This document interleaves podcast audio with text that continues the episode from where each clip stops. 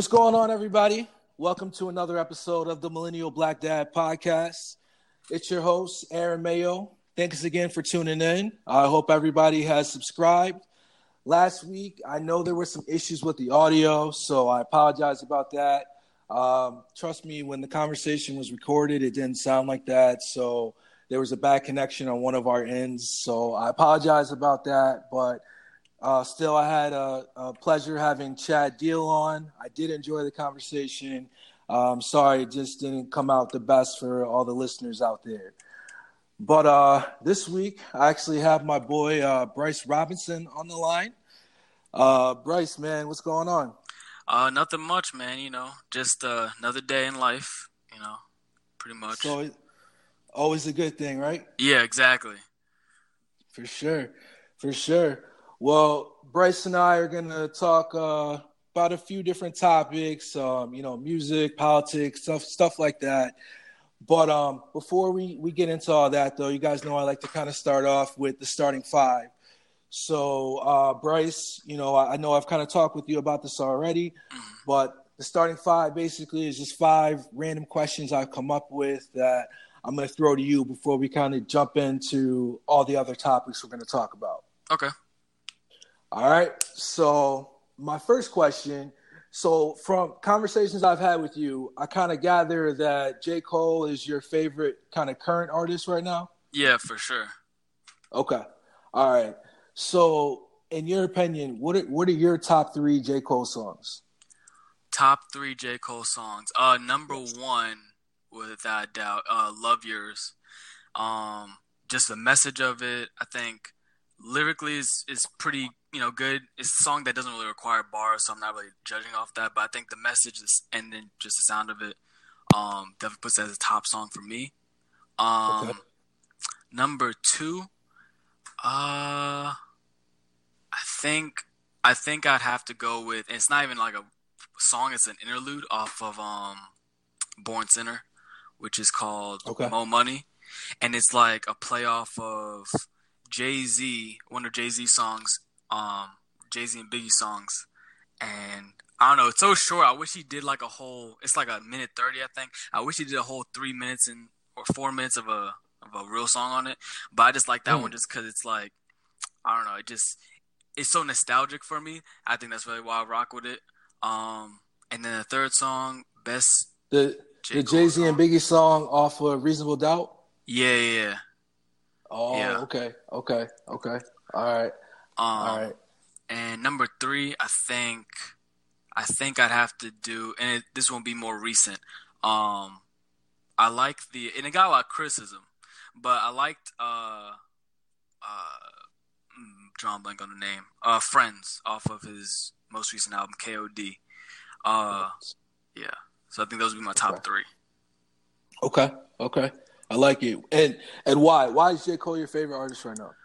Oh man, J. Cole of the current artists out right now, J. Cole is my favorite just because I think that he's just doing something that not a lot of people are doing at the moment. Number one, and I think that he's really upholding the foundations of what hip hop st- like was created for, which was to provide messages and knowledge to people who are in like communities or areas where like they might not have that.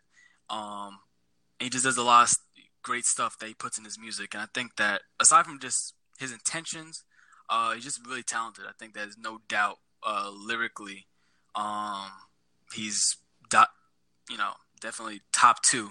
It's debatable right now, like Kendrick and Cole, mm-hmm. but um, I think nobody would doubt that he's at least top two artists out there mm-hmm. right now. So. Mm-hmm. mm-hmm. Definitely, definitely, yeah. I think uh, you always hear him, yeah, like you said, Kendrick tossed around. Um, you'll hear a few other names here and there, but usually you'll you'll definitely hear them in the in the conversation for sure. Mm-hmm. Okay.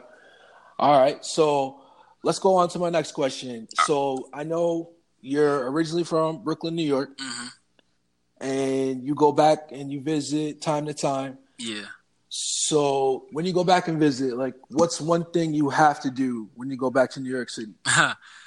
a very it, and it's crazy. It's usually the first thing that like we get on our old um block. Gotta go to like one of the bodegas around there and get like a breakfast sandwich, like a sausage, egg, and cheese, bacon, egg, and cheese, something like that. Because like yeah. we don't get that anywhere else. Like when we moved initially, that was the biggest thing we were complaining about. Is like, yo, there's no corner stores around here. We gotta go. Like the gas station is really like the is the equivalent of it. So like yeah. that's probably the the anything else. That's the first thing that we do every single time that we get back there. For sure. For sure, yeah, and that's the best place about in those places. Most of them stay open twenty four seven. Mm-hmm. Um, and yeah, you go there, you get a, you can get a burger, a sandwich, a breakfast sandwich, like anything you can think of. Exactly, it's a it's a it's like a plethora of options. Like it don't matter where you come from, like whatever right. you're used to, you can get something like it. Exactly, they'll figure it out. Yeah, they will figure it out. Okay, all right, I like it. I like it. So moving on to my next one then. And um, i know you're you're pretty active on like instagram and youtube and um, you know you follow uh, a lot of kind of like influential people. Mm. um, so give me your top three follows between youtube and instagram. Oh okay. Top three between youtube and instagram. Um uh okay so now one it is uh and I and I think that it's probably on my mind most because like this is a person who like I actually got in contact with, um, you know, occasionally like through DMs about their posts and stuff like that. But um, her name is Anastasia Lovera on Instagram. And I think she's got YouTube too, but she's not like as uh, consistent on YouTube right now. But okay. she's she's influential. Not even like because I think sometimes people use influential like things that really like relate to them, like it speaks to them and who they are as a person. Mm-hmm. And I mm-hmm. mean, in some regards, I can, but I think just she's inspiring because of what she does for like so many other uh, communities of, and people that like um I'm not necessarily a part of, but like just seeing somebody else be so passionate, it is inspiring to me to be passionate about like things that you know not only pertain to me, but things that I can really like you know speak about like how she could speak about those certain things. Um very sweet kind person. Um you know open. Uh so she'd probably be as far as instagram that'd be one on youtube. Mm-hmm. um inspirational people on youtube. I'm trying to think. Uh hmm. I think i'd have to go with uh I'll bring it back to Instagram for another one. While I think for YouTube. Okay. Um, okay. For the second one for Instagram would have to be, it is uh, it is an account. It's not like a. I mean, a person runs it obviously, but it's not like a. It's not like a personal account really, and yeah, yeah, yeah. It's uh, it's called. They got it. They actually had it hacked at one point, so they renamed it. But it's like two T chucks, and it's like a lot of it's like pretty much anyone comes to the page, you can find something that's gonna touch you in some type of way, like gonna motivate you or inspire you, or like those days when you down, like you could find something probably that's gonna like uplift your spirits in some type of way. Um, and just things that you can carry and like, cause you know you meet so many different types of people every single day, and mm-hmm. like a big issue that I've at least experienced is like wanting to help somebody but not knowing the things to say or not knowing like having any insight to that type of world, maybe. Um, but like at least seeing their posts and like, you know, I mean, some of them be really long, but even reading and just for a second, like it makes you think about certain things in a different way, or just think about them. Period. That you you know weren't going to before. Right. Um, so them, and then for the third one with YouTube, it's actually a motivational speaker. Uh, I think most people mm, have heard of him, uh, Eric Thomas. Yeah, uh, yeah, yeah. Yep. Yeah dude, he's dope. Um, and I think you know I've spoken with a friend of mine before, and he's like, I don't know, he's just a bit too aggressive for me, like for my motivational speaking. But I think maybe it's just it just whatever uh, resonates with you, or like whatever is more, uh, whatever you're more receptive to. Like I don't mind somebody yelling at me, telling me like basically I need to get off off the couch and do something with it for my you know with myself for the day because like it's like that sometimes. Mm-hmm. Um, mm-hmm. but I think I, I started yeah. listening to him when I was in high school and okay. and I kept on, you know, following him now, and I'm almost graduating college. So, um, definitely him, definitely him. For sure, for sure. Yeah, yeah, yeah. People have put me onto him probably like five, six years ago. Mm-hmm. So yeah, I'll, I'll, go to him from time to time. Like you said, some some days you just kind of need that extra motivation to kind of get into what you need to get into and, and figure some stuff out. Mm-hmm. I like it. I like it, man. So, like you said, you're getting ready to finish college. Yeah. And what what's your major? It's um something to do with uh, sports. I, I know that. Yeah, it's uh, exercise science. Exercise science, for mm-hmm. sure, for sure.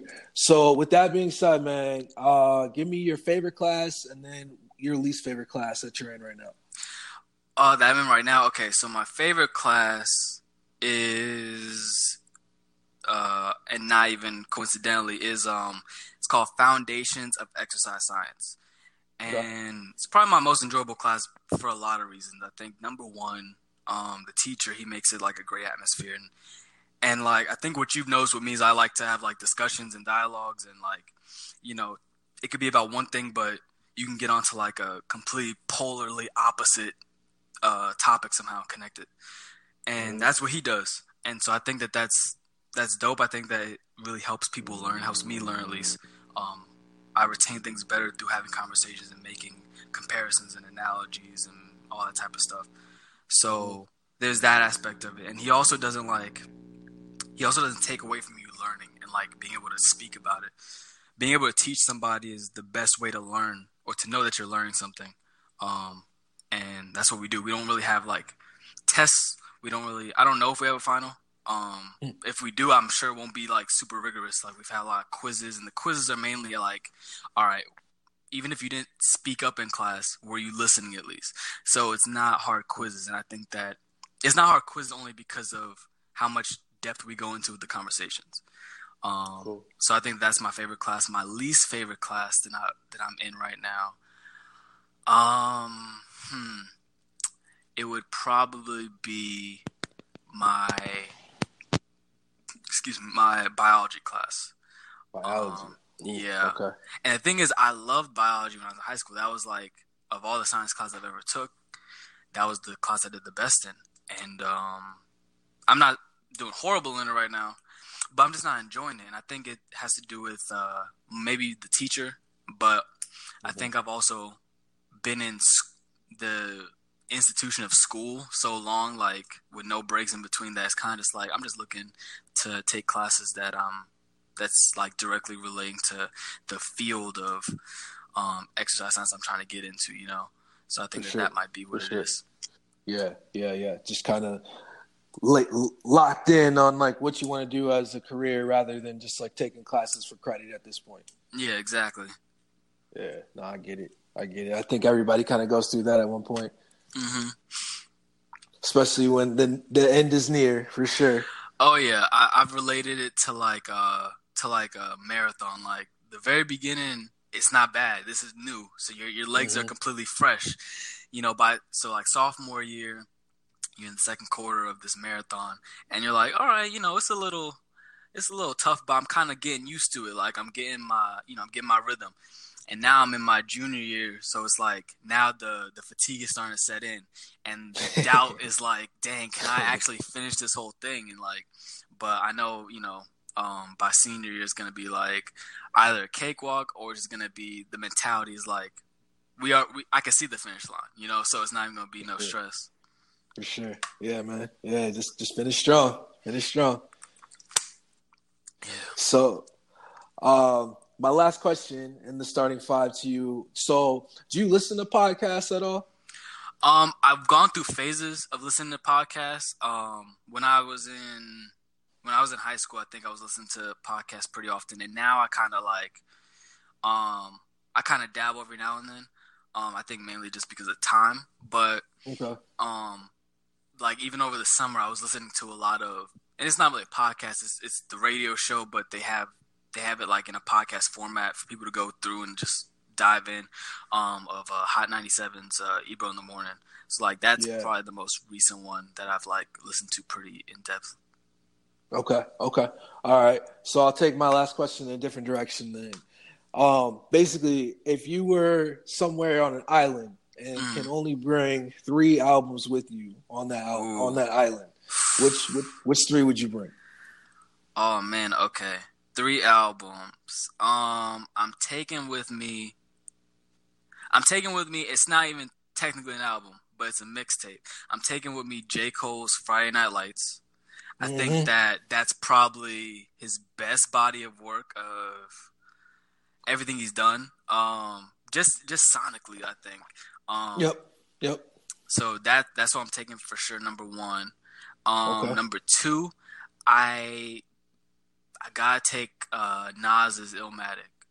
Um, Ooh, yeah. It's just you know, there's very few albums that's like flawless. I feel like top to bottom, and mm-hmm. that's definitely one of them. Um, that's definitely one of them. And then the third one, the third one, um, you know? Mm, did you say specifically hip hop albums, or did you say just albums? No, yeah, anything, anything you want. Okay, well, the third one, um, just to just to bring, because I would, I, you know, I don't ever get sick of listening to rap, but it is nice to get a different uh genre in there. I'm gonna bring in R and B, and I'm gonna mm-hmm. bring mm-hmm. Mary J. Blige's uh, "My Life." Mm. That is an album. I think for the most, there may be one or two songs that's like or maybe just one honestly that's like uh I, you know i could skip it. But from my recollection all the songs on there are just like cookout anthems really. And those are all songs mm. that i like grew up on. Driving the car road trips going to thanksgiving parties birthday parties all of that.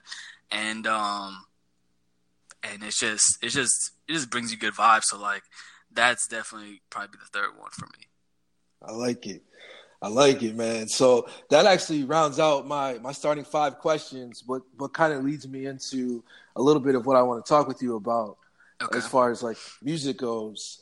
Um, so like with that with the Mary J. Blige album, like mm-hmm. it seems and, and, talking to you, I know the other day you were playing like Tribe Called Quest. Mm-hmm. Um, so it seems like you know you've done your history and have like gone back Illmatic and like stuff like that, and like listen to like a lot of like the classic albums. Mm-hmm.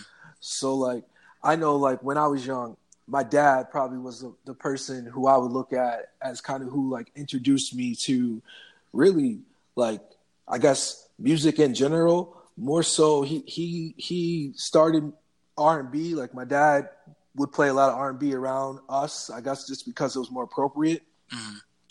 But then, you know, when you get in the car going places and you listen to the radio, then I would hear rap songs and stuff like that. So then, you know, eventually I got my own stereo, um, started buying my own CDs, and I was buying a lot of rap albums. But I would probably attribute it to my dad kind of introducing me to music. Mm-hmm. And then from there, me kind of looking and finding things that I like. So my question to you is like, who introduced you to rap initially, and then like what what were they playing for you, or like what were they putting you onto? Uh, so my dad, without I don't even think with his like real intentions, uh, introduced me to rap. Mm. Um, you know, so when I was born, I was born in upstate New York, and I still would like all of our family was in Brooklyn, and mm. I went to daycare in Brooklyn. So like it would be like an hour drive that my dad would take me to uh, daycare every single morning, and I was about three. And even when I was in kindergarten, four, uh, four or five, um, those hour long drives, and every single time he'd be driving, he'd be listening to like a mixture of either Biggie. Uh, I I don't think he had the the album, but I think it just came on the radio. Uh, the Slim Shady LP is what I recall very strongly. Um, listening to Nas, uh, listening to some like hearing some of the OutKasts too. Um, uh-huh. mm-hmm. So like he he introduced me without him even knowing. Like he was just in it. Jay Z listening for his own enjoyment, and I happened to be in the back, not him not even thinking that I was like probably even like soaking it in. But mm-hmm. uh, I you know I was even with even me not knowing at the time. And then pretty much what happened was like years go by, and I actually had a period of time where like I really wasn't into music. I, not to say I wasn't into music, I just wasn't like seeking it so much. And I think that just had to do with the fact that my mom and my dad both were like playing so much of it because like he was showing me a lot of the rap, and I mean he was in R and B too. But my mom, um, when she'd be picking me up from these, you know, daycare or school, um, and driving me back home, she'd be listening to a bunch of R and B. That's where I was listening to a lot of Mary J. Blige when it was like mm-hmm. not in like a family function. That's where I was listening to a lot of uh, Alicia Keys, a lot of Ne-Yo. Um, the Because of You album was like, like at one point I felt like I knew that thing like the back of my hand. When I was uh four, when I was no, I think I was five years old. My first like album that was my own was Mario. I think it was his debut album, and the reason why my parents even got it was because when it came on the radio, the uh, "Just a Friend," yes, I, I used yeah, to. I used to know all the lyrics to that song, and I'd be just like singing it in the car, and so they got mm-hmm. the CD, and so I used to play That's at the house. Funny. So That's like. Funny. My mom kind of gave me the R and B side of things, and my dad gave me the rap side of things. Um, and I don't think either of them really knew it because you know, I never, I, aside from like Mario, I didn't really like, I guess, seek out music like that until middle school really came around, and I started like uh, re- uh, rediscovering all this stuff. Um, mm-hmm. You know, yeah. so. Nah, it's yeah, it's crazy. I, I even see it now with, with my daughter. Um, you know, whenever I so when I take her to daycare, you know, in the morning or when I pick her up or whatever, you know, we get in the car now and like she requests songs that like she's heard me play in the car and mm. she like memorizes like certain parts of the song and mm-hmm. that's how she describes it to me that she wants to hear it and then man like i'm telling you like she'll she'll hear it the song will be it won't even be over yet and she'll be asking me to play it again and then once same thing it will it will play and she'll, she'll be asking me to play it again oh, and yeah. like it, it, it, like I get sick of it, but at the same time, like I think I still think it's kind of cool that like I'm introducing her to that stuff, and like she's getting it, she likes it, and like yeah, she's she's like putting it to memory. Mm-hmm. I think mm-hmm. that's why she wants me to keep playing it back and playing it back is because like yeah, she's like she's memorizing the songs. So um, yeah, it's just interesting to see like at, at that young age how like kids pick up on that type of stuff. Oh yeah.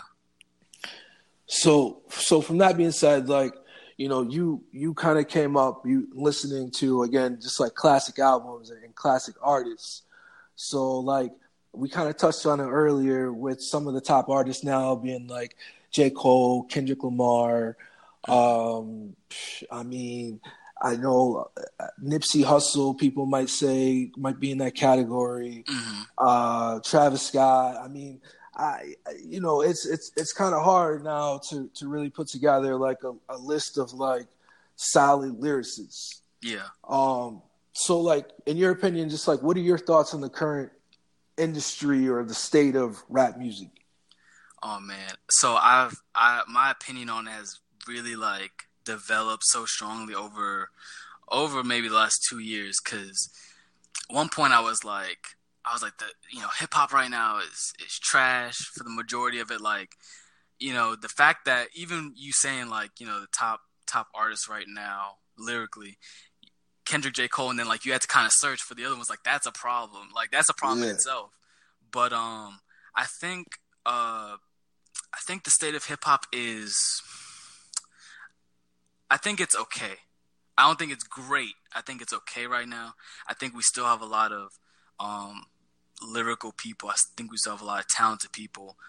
The, the issue is they're just not being, um, or I'll say the differences between the 90s, the early 2000s, and now is for the most part, the consumer really dictated who made it, with the exception of a couple.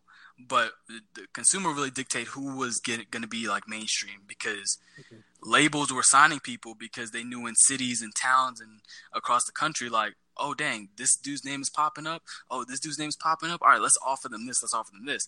It wasn't just like we're gonna go to a neighborhood where this kid don't got nothing, comes from nothing, and we're gonna offer you something, and then you're gonna put all this garbage music. Now. Mm-hmm. With all the outlets, SoundCloud, now even Spotify is an option where like you can upload a song straight to Spotify Mm-hmm. Anybody can be in their, you know, in their room and just make a song out of nothing and just put it up there. And I think that that's a good thing in a lot of regards because it's cutting out the middleman. It's cutting out the the real reliance on labels and major companies like that. But at the same time, it's it's making it easier for um for them to use and abuse artists, and that you know really uh, saturates hip hop in itself. That's why people like a Lil Pump and a Lil Yachty and a Lil Uzi Vert, like that's why they can become so big because these labels are like they look at them and they're like, okay, this is catchy. This is it's like memes and stuff like that. Nobody's looking for a meme creator and making them a millionaire, but that's basically what these labels are doing. Lil Yachty came up big because he had a song one night, and one night ended up um, being attached to like a, a Vine at the time. People found out who you know who this song was from because it was part of a meme, and then this dude gets all this recognition and gets blown up. Thankfully, because it was his song, but it's just like his talent wasn't what got him to that point. A lot of people would argue like, well, it still takes talent to make, yeah, but in that instance specifically, it was more so this dude who was a comedian who made a vine put your song in there, and then that's really how you got lifted up. But I think that because of that, I think there's always been, you know, whack, not as talented artists um, in hip hop from the beginning of it. Mm-hmm. The only difference is now they're more. It's just more oversaturated because it's so easy for people to make music, and they're just put in our face so much that it like the talented artists are falling in the shadows, and the talented artists like a J Cole, like a Kendrick, like a mm-hmm. Nipsey, like mm-hmm the the ones that aren't those names, like the ones that we don't know about to this day, that are still like, you know, dude probably in Memphis, Tennessee is probably like, yo, my dude right here is fire. Like they still have to go the same route and like have to go through the same crap that a J Cole went through to get on, because they're not right. as easily marketable. And right. I think that that makes it that that makes it easy to say like hip hop is trash, but it's really not. I think that it's just in terms of rising uh, or raising up talented artists at a quicker rate, it's just remained the same. But I think that's all right though. I think you just have to unfortunately dig harder to find the substance, but the internet does make it a little bit easier. Yeah, yeah, yeah. No, and I see what you're saying too. I think the internet uh honestly I think really it started with like YouTube. Mm-hmm. Like YouTube just gave people a voice and an outlet to be able to just like um put their put their faces and put their stuff out there. And then, like you said, now it's evolved into SoundCloud and Spotify and stuff like that, where uh, Bandcamp, where again, yeah, you you don't need anything but a computer, a microphone, and a beat, and you can make music on your own. You can put it out there on your own. Like there is no middleman, mm-hmm. and I feel like that that hurts. Mainly, I feel like that hurts a lot of like the underground artists because there's such a um, like a gluttony of them that and they're all trying to do like uh, this they're they're going about it at the same approaches. Like they're putting their stuff on the same websites and you know they're trying to re- rely on their friends or whatever to help them promote. Um, you know i just think it's hard for them to be taken seriously because there's so many people that are trying to go that route mm. because it is so so oversaturated. And um, yeah, I think the same can be said of like the mainstream. Um, I think that a lot of what we see that's that's like prevalent now um, is stuff that can easily just it's catchy. Um, it can easily be marketed and put out there, and like can make the quick dollars off of it, and then move on and find somebody else who can do the same exact thing. Mm-hmm. Um, but I, I I haven't heard like a lot of like XXXTentacion's music. Yeah. Um, are you are you familiar with his catalog? Um, to to a degree. Um, like I haven't listened to a whole project by him, but I've listened to a, a good amount of songs. Um, I've had you know friends of mine try and put me on to him, and it's just like, you know, I've given it a shot. Like I, I, I do right. I do make the effort to like listen to artists that like maybe just by their name or, or some social media stuff I know about them, I'm not a fan of. But uh, I mean, I, have lightly dove into uh, X's stuff. So yeah, the, the reason I ask is because like, and I, I don't know if it's just one of those things where you know, once you pass, then people kind of make you bigger than what you actually really were, kind of mm-hmm. But um, I you know I've heard a lot about like how he was such a talented artist and uh, was one of those like up and coming artists, and I'm just wondering like from your perspective like would he because then again i know i know the the incidents you're referring to as far as like his, his character and stuff like mm-hmm. that. You know he's not he's not a good person. But like was he was he making good music or is it just kind of like um they're just making it bigger than it actually is uh no i think i i think he had he had uh he had ingredients he had the right ingredients but i think that he didn't know how to uh how how to make the end product like how it's televised on television. Like I don't know if that analogy works, but like um I think he had like he had songs and he had verses that I he actually was really getting um introspective and getting really deep and mm. Um you know conscious on very certain issues and those I I love but I think that he didn't um he didn't mix it with the right things. Like he didn't have the right production on on certain songs that had those components to it. Or like one specifically, um, the one that's more prominent in my mind is uh his song, probably one of his biggest songs he had out up until his death, "The Look at Me." Um, where like literally the whole song is just you know your typical uh SoundCloud trap music you know, repetitive stuff where it doesn't have any substance. But then in the mm-hmm. last verse, he gets super, super deep on like, you know, um, some social issues, and it's just like, while I love that, and that's the thing too, because I've I've seen people like give their opinions on that song and and the fact that he had two completely different um things in there some people who only wanted to go to him for like the party music were like, "Yo, why did you put this in here? We didn't come here for this." But then you mm-hmm. had people who were like critics of him that heard it and it was like, "Well, why didn't you do this the whole song?" So I think that he just didn't have a good. He didn't figure out the formula that worked best for him, and, and a lot of times he just referred back to what got the most views, which was the loud music, the music with him screaming on it, not really saying much of substance, or right. even some some tracks were like you listen to it, you don't catch anything he's saying, and it kind of really falls underneath the beat of it. And then you like look up the lyrics of it, you're like, oh crap, this is what he was saying. This is great, but mm. it'd be great if we could hear him. It's like if J Cole was just rapping as fast as like Busta Rhymes or, or something where you couldn't understand him.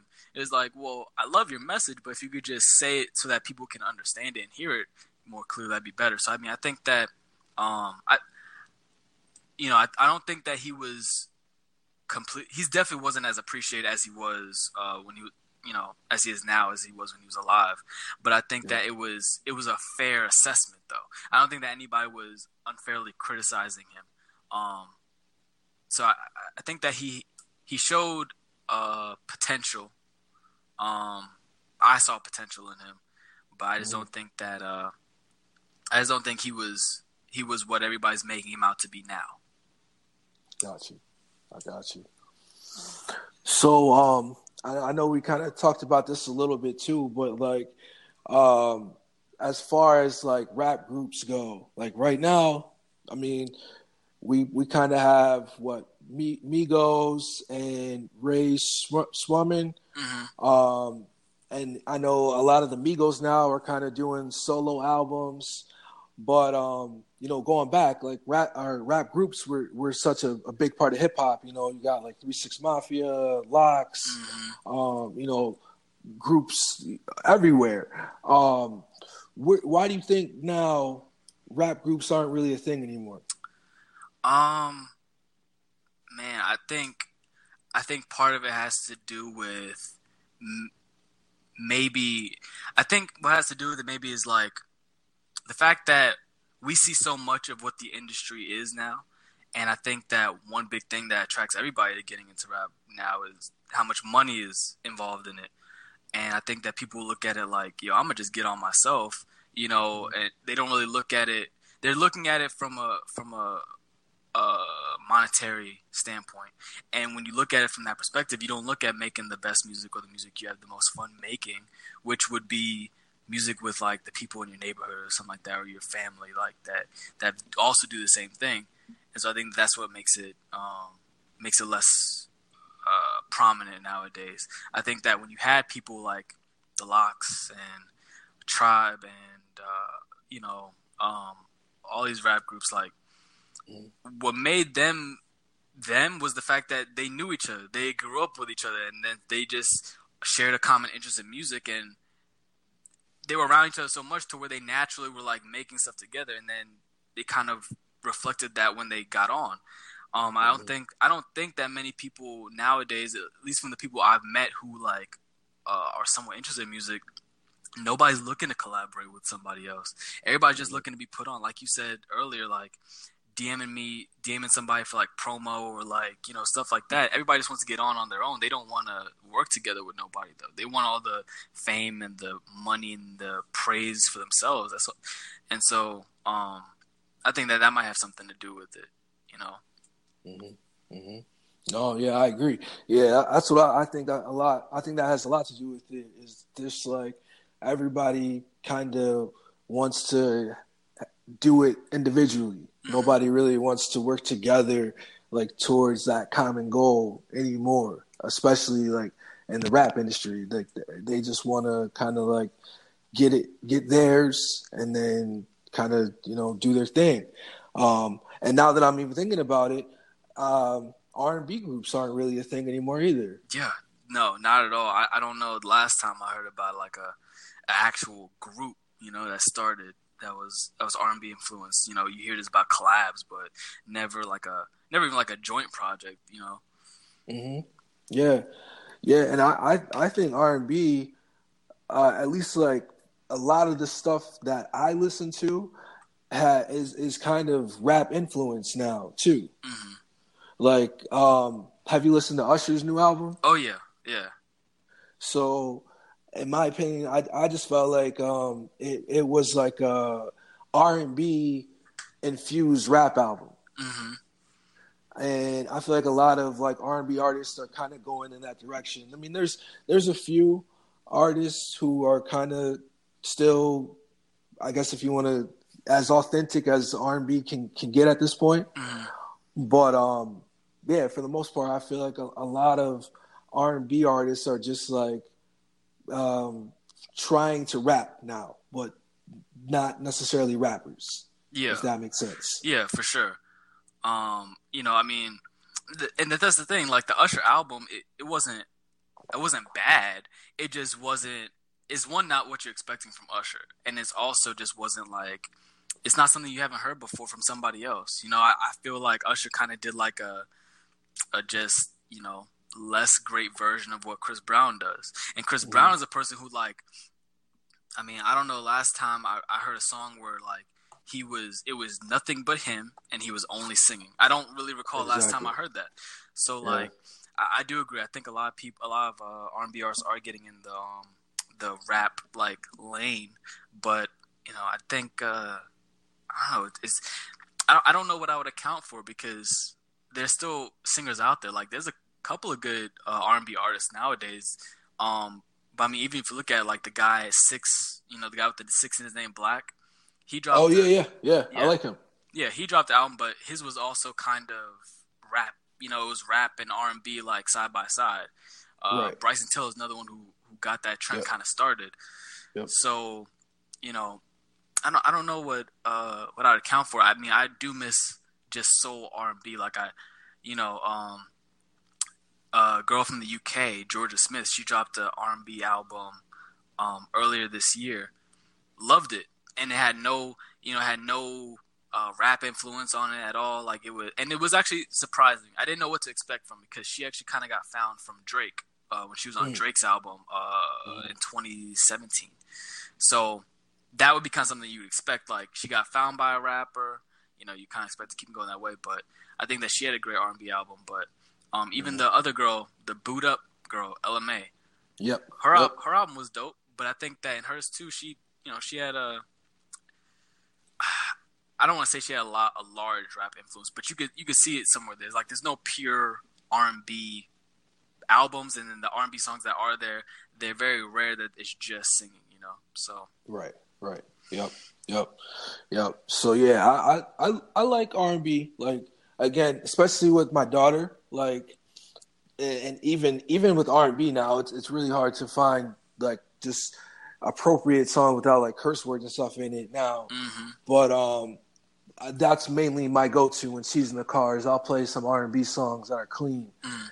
and um, so yeah, man. Like if I were like my favorite R and B artist now, I mean like Frank Ocean is probably him and The Weeknd are, are my top 2 Mhm. R and B artists, and then uh, I listen to a lot of like dvsn and uh, that that they group I was telling you about. Oh yeah.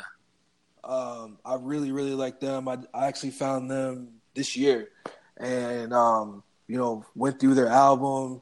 They they just put a single out a couple weeks ago, Mhm. and um, I think they're they're working on putting out another album here pretty soon. But um, I I really like their style. I think they're dope. So yeah, our, our, like like I said, like growing up, my dad like that was the first genre I was really introduced to was R and B. So like I still kind of go back to that, but um, like still like I love rap too. So, Yeah. but um, yeah, You know what's crazy? I actually got onto the Frank Ocean train super late, like Mm. this year late. Like mm, so um but I mean I'd always heard and known he was a good artist. And the thing is in going into his stuff it was like I'm like, dang, I actually knew a good amount of the uh, uh you know, decent amount of these songs. I just didn't know were him. But yeah, he's Right. he's a dope artist. yeah, man, yeah. I think he's super talented. I think he he's as close to like a, a pure R and B artist now. He doesn't like if he, if there is that that rap influence on a song, it's because he has a rap feature. Like Mhm. he's not he's not gonna get on the track and try and like rap. Like he's he knows he knows what his lane is. Yeah. So um, at this point of the year, there's there's been a lot of albums that have been released this year. A lot of albums have gotten a lot of hype. What's the album that's been released this year that caught your attention the most? caught my attention the most? Um, okay, I'm gonna answer it in two different ways. Uh, okay, so one album that caught my attention a lot was the Cardi B album, Invasion of Privacy, Mm, okay. and I say that because is it an album that like I've gone back to and listened to like the whole album a, do- a dozen times? Not necessarily. But it's an album that like has got so many songs that you can't escape it, and the songs are not bad. Like this, the album was was a good album, but there's so many songs that still play on the radio, that still play on commercials, that still that you may go back yourself and like, oh, I'm kind of in the mood to hear this one today. So like that in that sense, like that's one that's caught my attention so most so much, and like even I saw a post the other day and it was like a track listing for a whole album. Every song except for one song was at the very least went gold. She had Hmm. like I think five or six went platinum. She had a couple that went multi times platinum. So like even if you look at it statistically, I don't know any other artist that's had an album that's done that well. Um, so that'd be the Mhm. first. That'd be that'd be that first one, and the second one that caught my attention the most. Um, let's see. Mm, trying to think. Okay, I'll say. And this one isn't even like an album that I thought was like the best album of the year, but Yeah. in terms of when I heard it was dropping, I dropped everything and I went and had to go listen to it. It was the uh, Eminem Kamikaze Ooh, album. Okay. Okay. Um, I like that one too. I like yeah, it. that was one that like I didn't care what anybody needed from me. Like I had to listen to the album, and it was it was a good album. Um, you know, I think that I think that was solid. I think that it was it was some crit- critiques I may have had on it, but I think it was pretty good. Um, I think it's pretty good for for this year. It added to a lot of the great projects we've gotten so far. For sure. For sure. So even going back to what you were saying about your dad, so like when the Slim Shady LP dropped, I was in I think I was in eighth grade hmm and I just remember seeing my name is video and just being like, yo, what is this? like it was honestly just like the coolest thing I ever seen in my life. And like I just became the biggest Eminem fan from that point. And like it's been disappointing to me because I feel like basically since like the Eminem show, his albums have been just eh. Um, so I think yeah, uh, Kamikaze has been to me his best work since since that time. Yeah. Um, so speaking of Eminem, what what'd you think about him and um, MGK?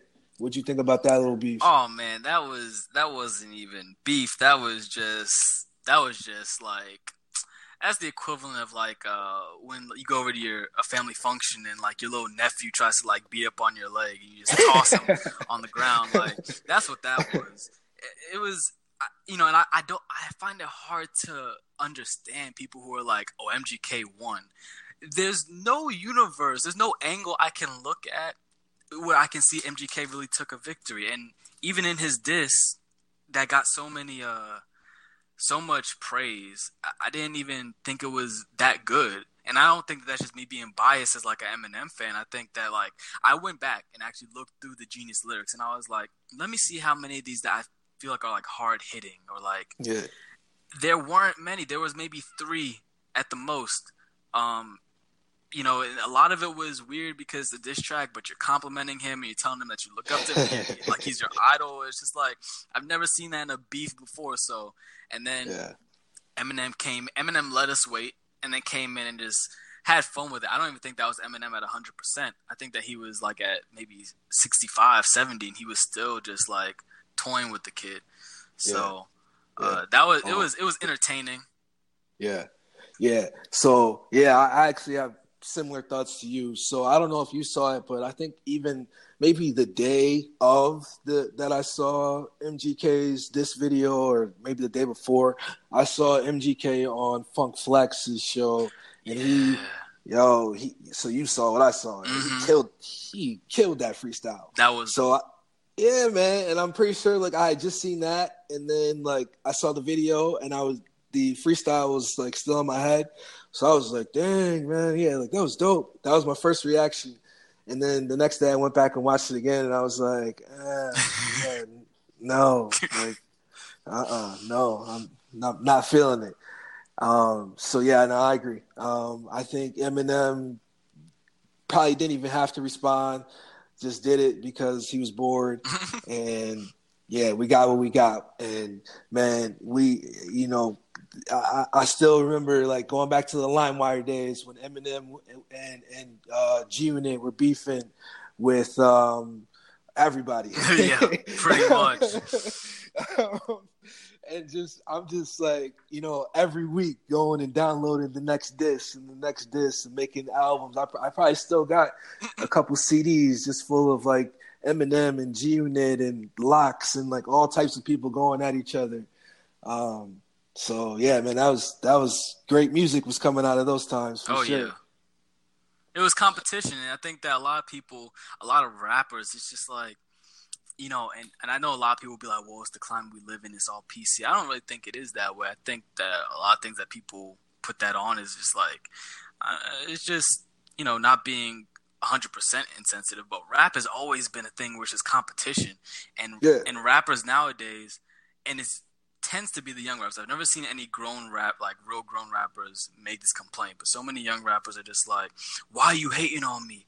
I'm just trying to get money." Da da da. It's like nobody's hating on you. Most of these rappers, they know what it's like to be you, and they want you to succeed. You know, but they just gonna tell you how they feel about you. Because none of these Mhm. young rappers hold their tongue when it comes to being like, "Oh, you old, you washed up, uh, that's Mhm. whack." So why should I hold my tongue in like in my sport of rap and like letting you know why you're trash? In my opinion, No, no, man, I agree, man. So I, my my last music question. Speaking of like kind of the the competition to rap, um, the the Drake and the Pusha kind of back and forth that we got as well. Mhm. Um, so I don't know. Recently, have you watched LeBron's show, The Shop, at all? I haven't watched a full episode yet, but the Drake segment I did watch. I think I watched the whole Drake segment though, Okay. or at least I watched the Uh, majority. So you saw basically where he he basically said that he and Kanye had been working together, and he had been giving Kanye basically information about his kid and about his upcoming album, and he felt like Kanye was taking that information and leaking it to to Pusha. hmm And then did you see where Pusha responded back and said that he actually got that information from a, a chick that Forty was messing with? I didn't hear that he got it from a chick that I heard that he just got it from 40, but that's crazy. Yeah, yeah. So apparently, yeah, 40 was messing with some chick and was talking to her about stuff that Drake had going on, and then she went back and told somebody, a, a, a female that that knows Pusha. oh man! And that's where he's saying he got the information from. So who knows what the truth is? Yeah. But but yeah, what what are your thoughts just with that all in mind on on how that all went down? Um, well, I think that you know, a lot of people be like, well, why did he even trust Kanye in the first place? I think that you know the time he was to go see Kanye, it was still kind of the very beginning of all this new Kanye wave we've had this year. Um, to where you you know eh, you're not just dropping him at that point. point, and uh, so I, I understand why Drake would feel like um, open enough to and, and, trustworthy enough of Kanye to, to say it to him. I mean, he's a father, you know, he's a husband, you know, he's a family person um, from what we've seen. Uh, but as far as as allegedly this girl um, leaking the information to Pusha, I think that that if I was Drake, I'd be pissed at four at forty. Like, how are you that irresponsible to where you like you're talking about my stuff that you know that the world don't know about yet with some rant, with uh, presumably some random girl. Right. So like, right. if that's the truth, because at first when I heard Pusha said that 40 is the one told him, I was like, okay, Pusha, he's probably just lying because he just wants to get under Drake's skin. But that makes a lot more sense uh, of being true. Um, I mean, you know, I feel I feel bad for Drake, but at the same time, I was also kind of like on the wave where I was like, you know, I don't know why he just didn't at least like say he had a kid. You know, I mean, right. like, right. you know, right. you don't have to have to say you have a kid and show them off. I mean, Cardi B's still not showing her child off. Childish Gambino, I think just recently people have finally seen his children. So but we we know they exist, you know, and, and that's the thing, you know, even in his uh his song March, I think it was March 14th, he was like, "I wasn't hiding my child from the world, hiding the world from my child." Like, you, right? No, right. I mean, you were doing both. You could argue you were di- like basically not acknowledging his existence, you know. Right. Um, pretty much. Yeah. Pretty much. As, yeah. As far as the beef is concerned between the two, um, I don't know, because even on the shop, he was like, he was like, "Oh, I did respond, and I had a lot of hurtful things, and da da da." Mm-hmm. Mm-hmm. And I don't know, you know, because look, first of all, it's the it's called the shop for a reason. It's all about that barber barbershop talk where like people be embellishing a lot, trying to big themselves up. Mm. So like, I don't, I don't know if I really believe he had that much to hit Pusha back with, uh, to the extent that he says he did. Um, you know, but I do understand it if that is true. How he was like, uh he was like, you know, it just didn't make me feel like good after the fact. Like, I didn't want that to be something that represented myself. So I was like, I mean, if that's the case, then I can understand it. But yeah, he has to hold that L. Oh yeah, for sure, for sure. I mean, I guess at the end of the day, he he can fall back on his success. He's a more successful artist, but oh, yeah. I think in, in the eyes of like the hip hop purists, yeah, he he he lost that battle. Definitely. So um, I you just mentioned Kanye. Mm-hmm. Um, so did you see that Trump is going to be in Charlotte on Friday? I oh. did not. I you know it's I don't really. I mean, I, I tend I keep up with the news, but I think when it comes to Trump and like his meetings and areas and stuff like that, I don't I don't know why I've always like not heard about it. Like when he's coming to an area near me, I always hear about like after the fact or like, oh, that's why lanes were closed and there's so much traffic. Yep, yep. I got an alert today that uh, to expect traffic because he's going to be in Charlotte uh, on some yeah Friday the 26th. Oh my god! Oh, great. so um, that that can kind of lead us into my my my uh, politics question, mm-hmm. but just like and just in general, man, like, what are your thoughts on just like the political climate, just in general, right now? Um, I think, I think the political climate, it is. Uh, I think to, on one side, it's kind of, for the most part, been this way. It's just being uncovered, like because you have a person in office with absolutely no filter, and so by proxy, his associates are gonna follow his lead like blindly as they do. Um, but also, I, I'm not gonna deny the fact that he hasn't made things worse um, from a just societal aspect. Um, you know, I think I, I, I just I always every time I'm reminded that he's the president, I just think about man, when I have children someday and they're in history class, they're gonna ask me, "Was this really true?" And I'm gonna be like, I'm gonna be sad to be like, "Yeah, it really happened." Um, I think that he's been nothing. Well, no, I'm not gonna say nothing but horrible. I think that he's the only good thing he's done while he's with him sitting in office is the fact that he made people more aware about a lot of things that has continued to exist in our society that we kind of glossed over or pulled the rug over just because we were we felt a little bit comfortable. You know, we felt like we were on the up and up of progress, and we ignored um, a strong population that's still in this country of racists and xenophobes and you know um, those type of people. We kind of just ignored them because they didn't have representation, and now they have representation, and so now their voices are loud, and so you have those people who genuinely feel that way, but you also have uh, you have people who don't really know the people who don't really educate themselves, and so they're just like, and I think it goes the same way for citizens as it does for politicians. It's like so many people are treating it as if it's like a basketball game, like like oh you know, look, I like the Lakers and you like Golden State, so no matter who's on my team, I gotta root for them. I gotta support them. Like, no, if, if your person is doing horrible things, like you still need to hold them accountable, and that's what a lot of Republicans and conservatives um, do. That's like irritating to me is like watching clips where people ask them straight up questions like, "Was this racist? Was this sexist? Uh, are you comfortable having?" A man who thinks it's okay to grope women, uh, are you comfortable having him in office?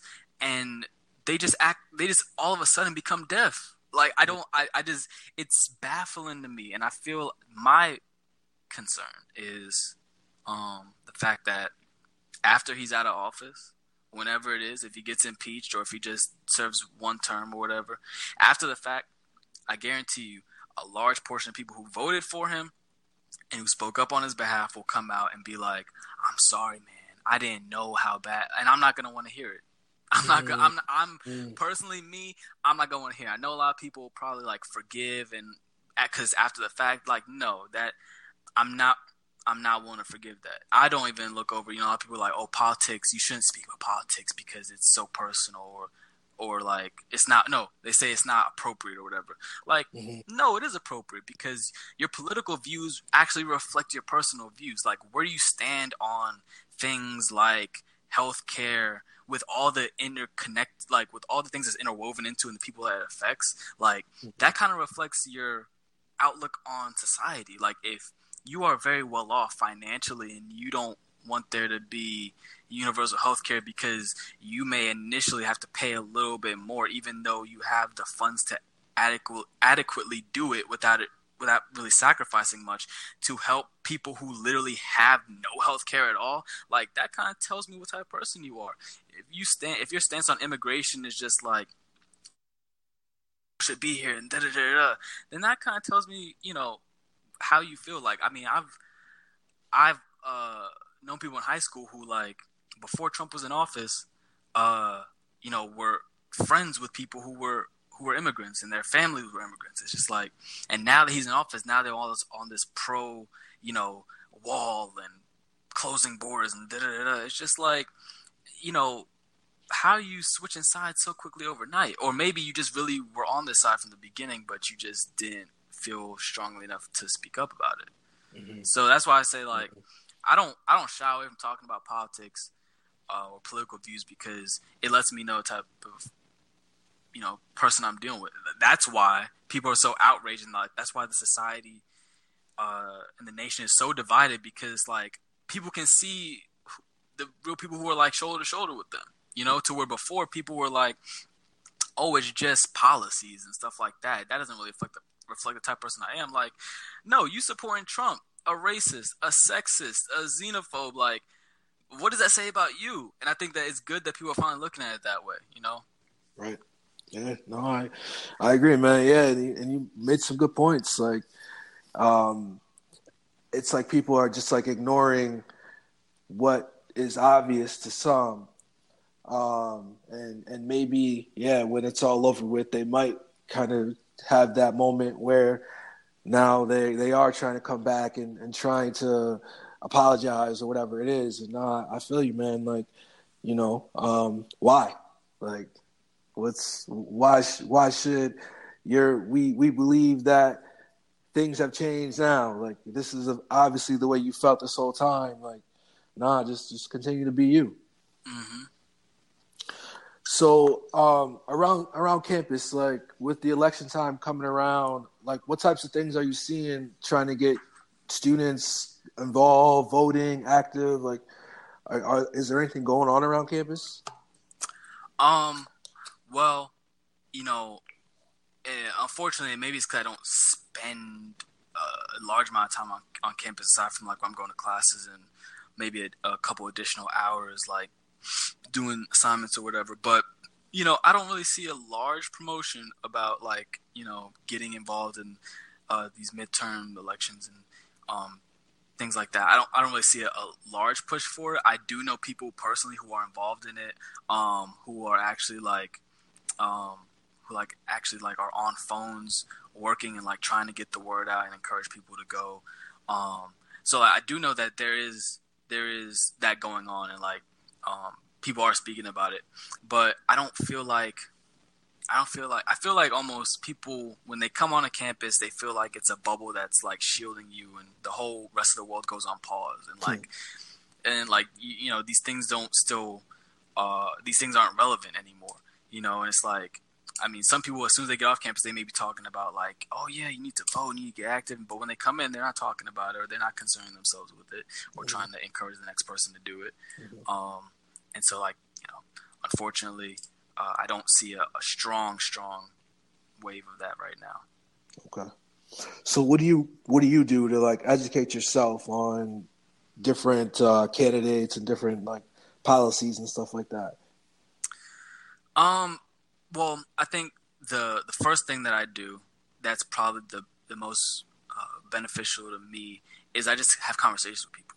Um, I have conversations with people who are who are well knowledge in it, like some of the people on campus who are just students who are, um, you know, who are involving themselves and educate on certain people and policies, and um, whether it's people in school, whether it's whether it's my family members that I do um, make sure to contact uh, occasionally, um, who tell me about things in their you know, on different sides of the country and stuff like that. So like they have different things that they're hearing and bringing it to me and like causing me to then research more, you know, because it's like, it's kind of like if you were to tell somebody, all right, go get educated on politics, it's like, dang, where do I start, you know?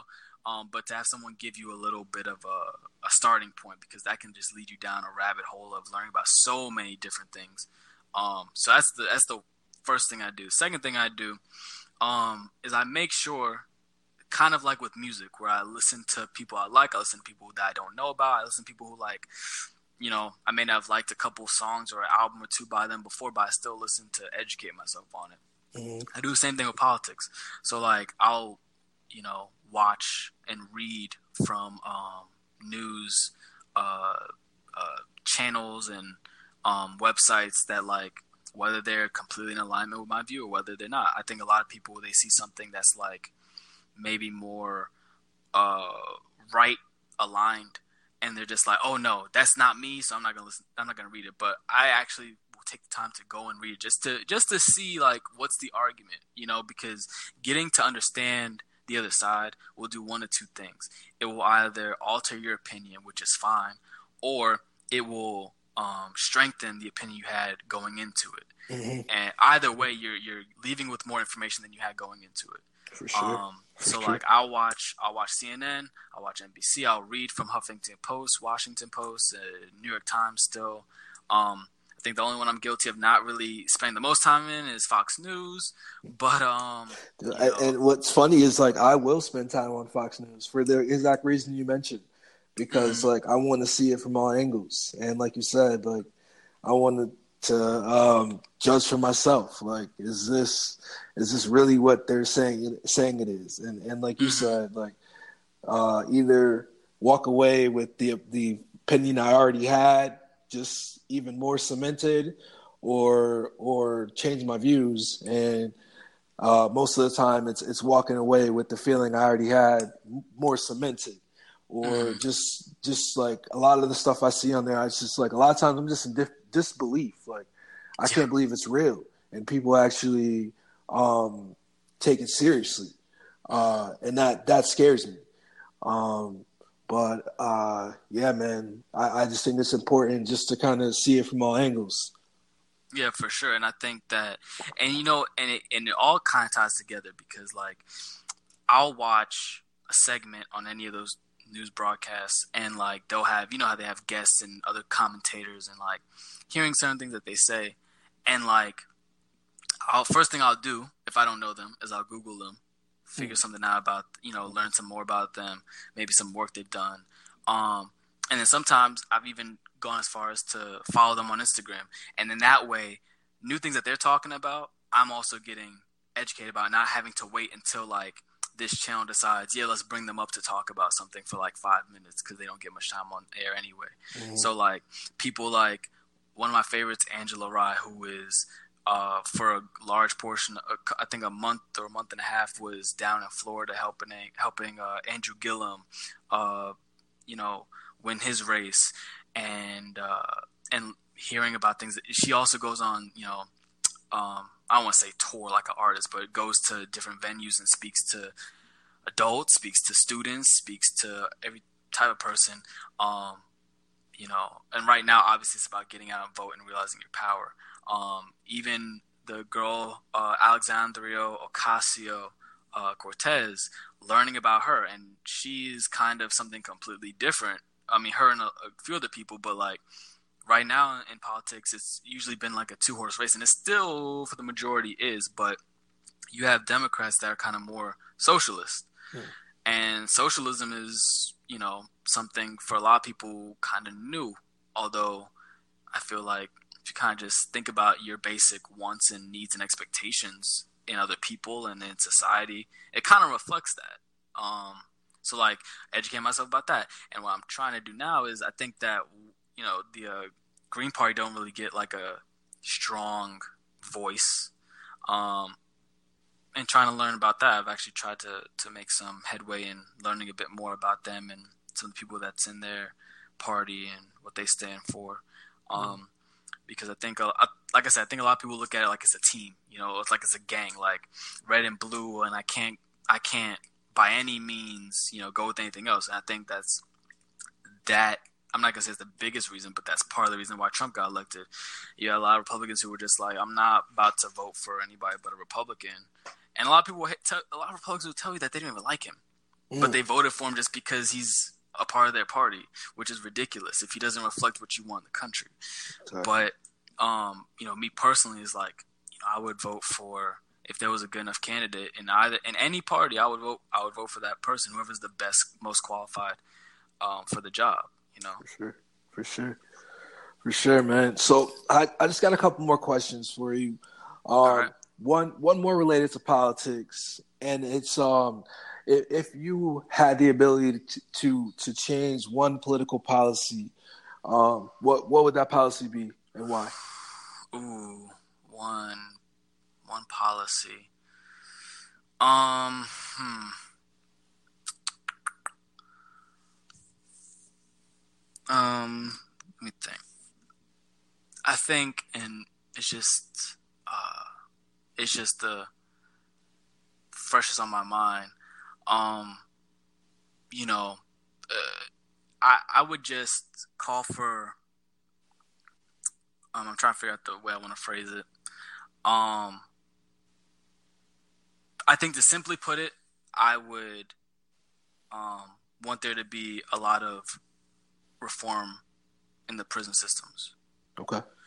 Um, I think that there's so many flaws. First of all, there's a lot of flaws in a lot of things that we have uh, that's still upstanding in America. But I think that uh, that is one that that really um, alters people's lives. Like, uh, you have a prison system where like you got people on death row who can actually be executed by the government. That's a big thing for me. You have people in there who are uh, in prison for for years um, based off of crimes that they didn't do, and you know, or because they're just too broke to, or you know, if they're in jail, they're too broke to get out of jail. Mm-hmm. Um, and it's all fueled by the fact that it's private. You know, it's privatized and like they make money off of it. They make money off of having bodies in the prison system, and uh, but it's crazy because they make money off having so many people in the in the prison and the jail system. But then also like as far as how many people are in the, you know, uh, who have the potential to go to court and go to trial, there's so many people that it's like it, it makes it impossible for everyone to get the right to a fair trial, which results in people having you know deals offered to them, deals for people who didn't do things, but just the prospect of like it's almost it's punishment. It's like if you don't take this deal, and we actually have to get the energy and the resources to go to court and find you and potentially find you uh, guilty, then you're going for even longer. You know what I mean? And it's just like that for people who don't have education on like these type of things. Um, it can scare them and it can make them want to just cooperate. You know, it's like having a gun to somebody's head. Mm-hmm. Uh, and so I think that I think that that's that's one of the biggest things um, that I would I would call for, and I would want um, there to be some type of uh, uh, some type of uh, believe the words reformation. Um, you know, something needs to be fixed about it, but it's difficult, and that's why I say it's kind of difficult to phrase because um, it's it, for me I think there's a lot of things you can look at, like, okay, we need to fix this aspect, this aspect, this aspect, this aspect, but the entire institution, from its origins, isn't a thing that's kind of corrupt in itself. Like, mm. it's the, the the the really the very beginnings of like the penitentiary system and all that, um, to when it became like, uh, you know, a lot of mass incarceration. Not even speaking about the '90s or the '80s, like before that. Um, when that started, it was in some, it was grounded in racism. So, you know, it's it's kind of hard to fix something that was kind of wrong in the beginning. You know. I think that the very very intentions of the prison system was with good reason. It was because people were committing like actual heinous crimes, but they were treating them as humans. They were actually it was looked at almost as rehabilitation. You know, they didn't you're not sleeping on a slab. You're not sleeping in a small little really. In, in you're not having multiple people in such a small confined area. Um, you know, you're giving them basic human resources and amenities and respect. Um, because you actually, it was prison was designed like, okay, when you come out of here, you're actually going to be a better person. We're actually going to work on you. But now it's transformed into view, being viewed as punishment. Mm-hmm. And we don't care how you come out of here, you're going to pay for what you did or what we say you did or what you mm-hmm. agreed to saying you did just because the consequences um, on the flip side of things would have been even more dire. Right. Um, you know, so so it's kind of hard to to to phrase in a couple words, but you know, uh, in general, that that would be it. Okay.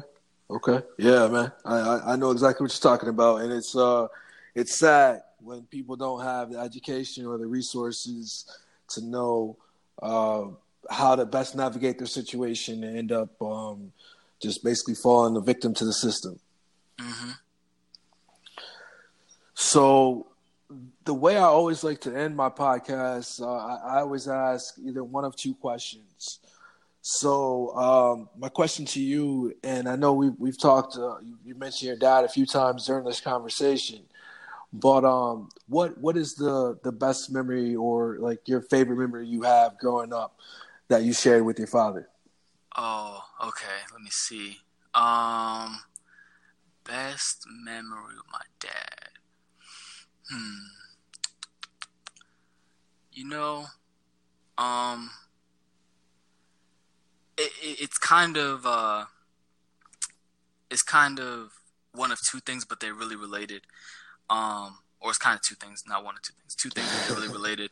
Um, so first thing will kind of be like when uh, when I really got. I mean, I've always kind of been into video games, but like um, when like the PlayStation Two was out mm. and uh, playing that literally from like sun up to sundown and at when I sun, you know, but you know what I mean, like all the time when I'm home and like sure. playing games that my dad, you know, my dad he's big into like 2K and Madden and okay. even MLB. So like I wasn't really into into sports games like that, you know.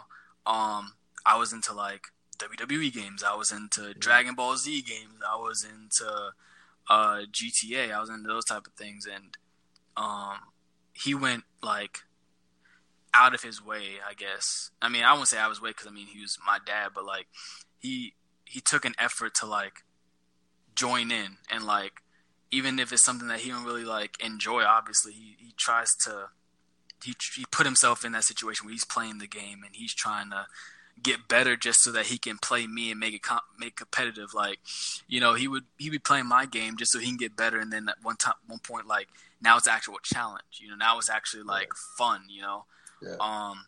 So that's one. But then the other one would be uh, when I was in high school and I started playing soccer. Um, because my dad don't know the you know first thing about soccer really aside from that you you kick a ball around you know and um from day one, he's always supported me in that. Um, you know, he's always supported me. He didn't really take as much of an investment like trying to learn as he did with like video games, but like he's always supported me. He's always motivated me. He's always, um, you know, every single game I was at, he went to. Um, you know, even he, he'd be in the stands when he had a you know a broken foot. Like he was, he was always there supporting me. Like, so I think that those are probably my best memories uh, to date, at least. Yeah, no, those are good ones. Those are good ones, man. I like it. I like it, man. Um, so yeah, man. Like, I really appreciate you coming on my podcast, man. Like, it's been a uh, pleasurable conversation. I enjoyed having you on. I enjoyed uh, being here, man. Yeah, no, I appreciate it, man. I, I appreciate you making time, and um, that that's all I got, man. All right, sounds good. You know, if you look, if you ever want me on again, I'd be more than happy to to join. Uh. Yes, for sure, man. We definitely got to do this again. But uh, actually, one more thing before I let you go. Okay. I always like to allow people to shout out their their social media handles in case uh, people listening want to follow you. So uh, if you want to do that, man, uh, feel free to go ahead and do that. Okay, yeah. So uh, at the moment, all I got is Instagram um, my Instagram is at underscore R Y C E three two one. Um, it's private, but you know you request it, I'll I'll accept it and follow you back. Um, you get a mix of things. You get music. You get uh, things going on in the world. You get social stuff. You get just my random opinions, what's going on in my day, um, and and definitely conversation if uh, you know if you if you're up for it. So for sure. For sure. So yeah, make sure you guys follow. And uh, once again, Bryce, man, I appreciate it. And uh, take it easy, man. You too, man. All right. Talk to you later. All right. Peace. Peace.